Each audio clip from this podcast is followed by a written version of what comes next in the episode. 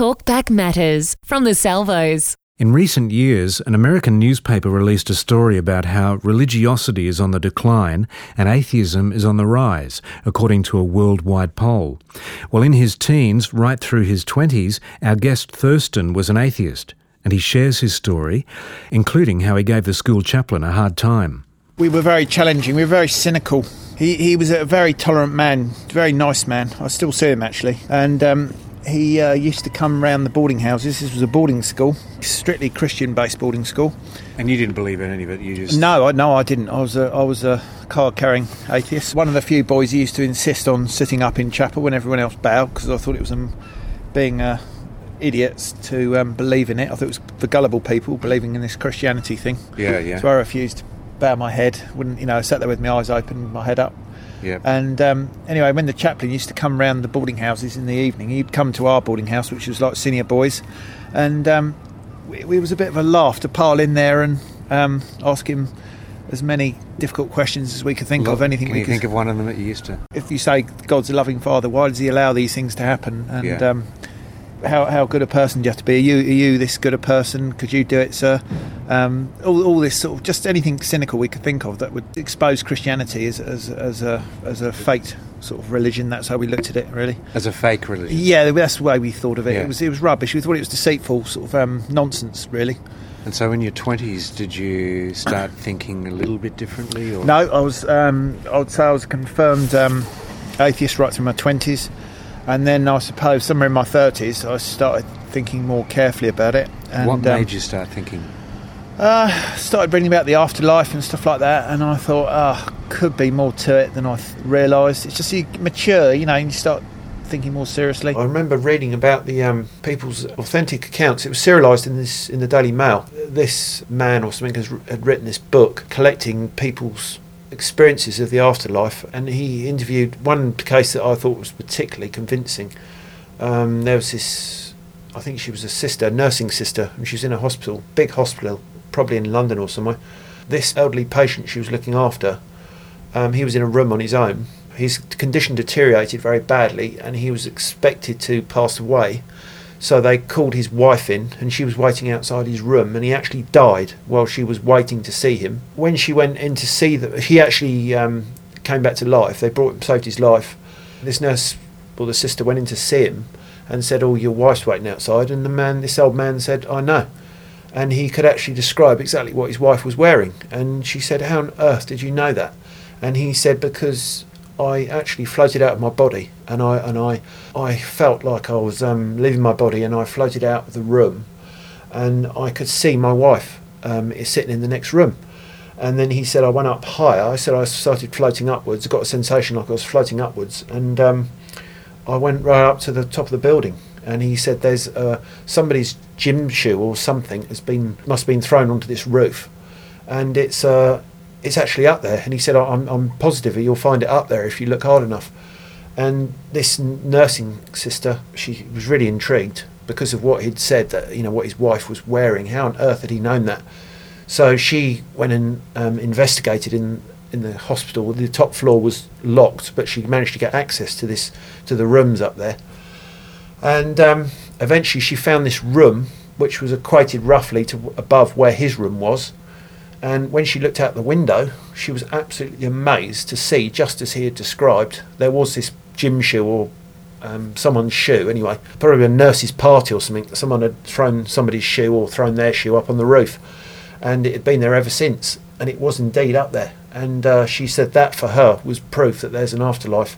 Because, I mean, you know, this man in bed, critically ill, had actually died.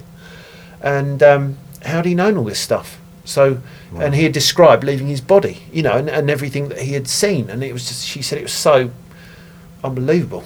So, so things like that, reading incidents like that, started to convince me that there must be something more to it. So did you just sort of drift through the 30s thinking maybe there might be something Yes, more? basically, yeah. And then um, definitely what um, started making me think more seriously about Christianity was um, the appearance of extremist religions over here, which came as a quite a shock. What specifically about the extremists made you start thinking? Um, just that we were losing our culture to um, these more extreme religions, and um, this supposed to be a Christian. Supposedly, this was a Christian country, but I mean, of course, that's gone by the by a lot of the time. But I've, always said I'm not a Christian. I'm a supporter of Christianity. As I've got closer to it, I've sort of thought, um, uh, yeah, there is a there's definitely something there. It's it's very important to this country. It was really the importance of Christianity that got me thinking about it and taking it more seriously. I suppose I got a feeling that there was something there.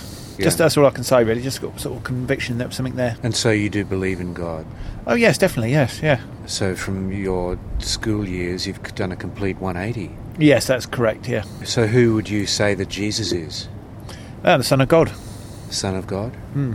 Do you believe the, the historical accounts of him rising again? Yes, I do. Yes. Yeah. But you're not a Christian? No, um, be a hypocrite if I said I was.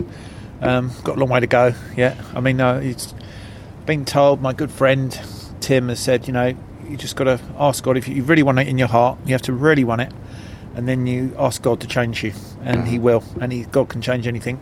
And um, I don't doubt it. I don't disbelieve it. It's just that, um, You said to me you prayed once and you got peace. um, yeah, I have. I have prayed a lot actually. Yeah, yeah. Are you able to say what you prayed about? Um, I had bad thoughts, evil thoughts. Yes. And um, God took them away. God made them dissipate. Really? Yes, definitely. Yeah. And you felt at peace? Uh, yes, absolutely. Mm. Tim said you you have to believe with all your heart before changes will happen. Yeah. And uh, the thing is, I don't. I'm happy with a lot of the way I am, so I don't really want to change anymore. But I'm sure God could. I'm sure God. I don't doubt that God so powerfully could do it. But Yeah. I just don't really want to change it. Why? What is? What do you mean the way you are? What sort of? Um, there's a lot of things I, I, a lot of things I do and think are unchristian. Yeah, like Wouldn't what? wouldn't be acceptable. Well, coveting stuff. You know, uh, I couldn't live like a Christian. Yeah, I, I, I'm a hedonist. I enjoy pleasure. You know. enjoy pleasure. Yeah, I think about you know women stuff like that, and Yeah. un-Christian thoughts about women. You're supposed to deny thoughts like that, and I'm just not ready to do that really. Yeah. But I mean, I've come a long way. I, I never would have thought one time that I'd be doing studying the Bible. You know, say whilst say study it. I, I read passages of it, which I now never thought I would have done, and actually take them seriously and understand it. All those years of being taught Christianity in school, and it just sort of bounced off me. Yeah, That's the only way I can describe it. Never Yeah. absorbed it, and it just, I just, you have to. This is why I understand about how other people feel. That What- when they say, "Don't," oh no, it's God rubbish. I don't believe in it.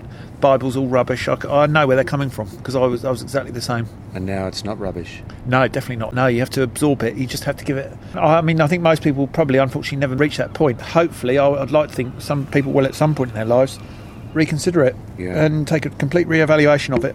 Yeah. And it's extraordinary. That's our guest Thurston, once a card carrying atheist, now a supporter of Christianity, who doesn't want to give up the things he knows he should give up. He doesn't want to yet, anyway. After listening to Thurston's story again, I read something wonderful in the book of Jonah, chapter 4, in the Bible, where Jonah says to God, I know that you are a loving and merciful God, always patient and always kind. This is Light and Life. To contact us, go to salvos.org.au slash radio.